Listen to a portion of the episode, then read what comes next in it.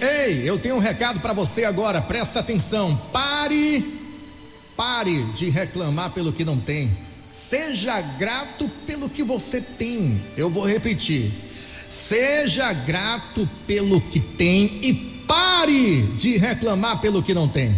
Tem gente sofrendo pelo que não tem ou pelo que deseja ter, mas ainda não tem e esquece de valorizar o que tem. É ou não é? Muitos de nós temos gastado energia correndo atrás daquilo que não temos.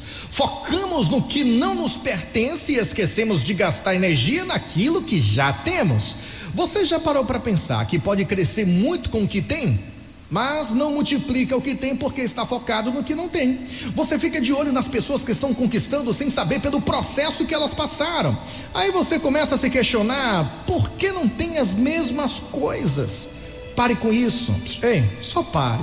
Você fica aí seguindo os digitais influencers que ostentam carros e uma vida de luxo e fica sofrendo por não ter a bela vida que supostamente eles têm, eles vivem. Ei, pare de viver de ilusão.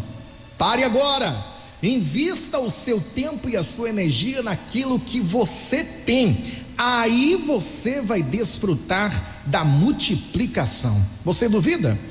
Eu tenho uma história para te contar. Ela é real e verdadeira e eu acredito nela. Jesus e os seus discípulos estavam em um local. Cinco mil pessoas morrendo de fome começaram a reclamar: Eu estou com fome, eu quero comer. Os discípulos de Jesus ficaram desesperados porque só tinham cinco pães e dois peixes. Jesus ele não focou no que não tinha, ou que aos nossos olhos não era possível alimentar cinco mil pessoas. Jesus perguntou: O que é que você tem aí? Pronto, só queria saber o que tinha.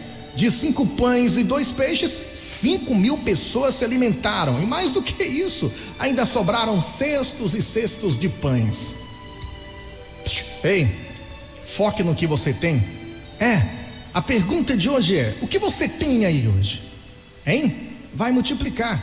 É só você acreditar e gastar as suas energias no que você tem e parar de ficar sofrendo pelo que não tem. Pense nisso e tenha um bom dia.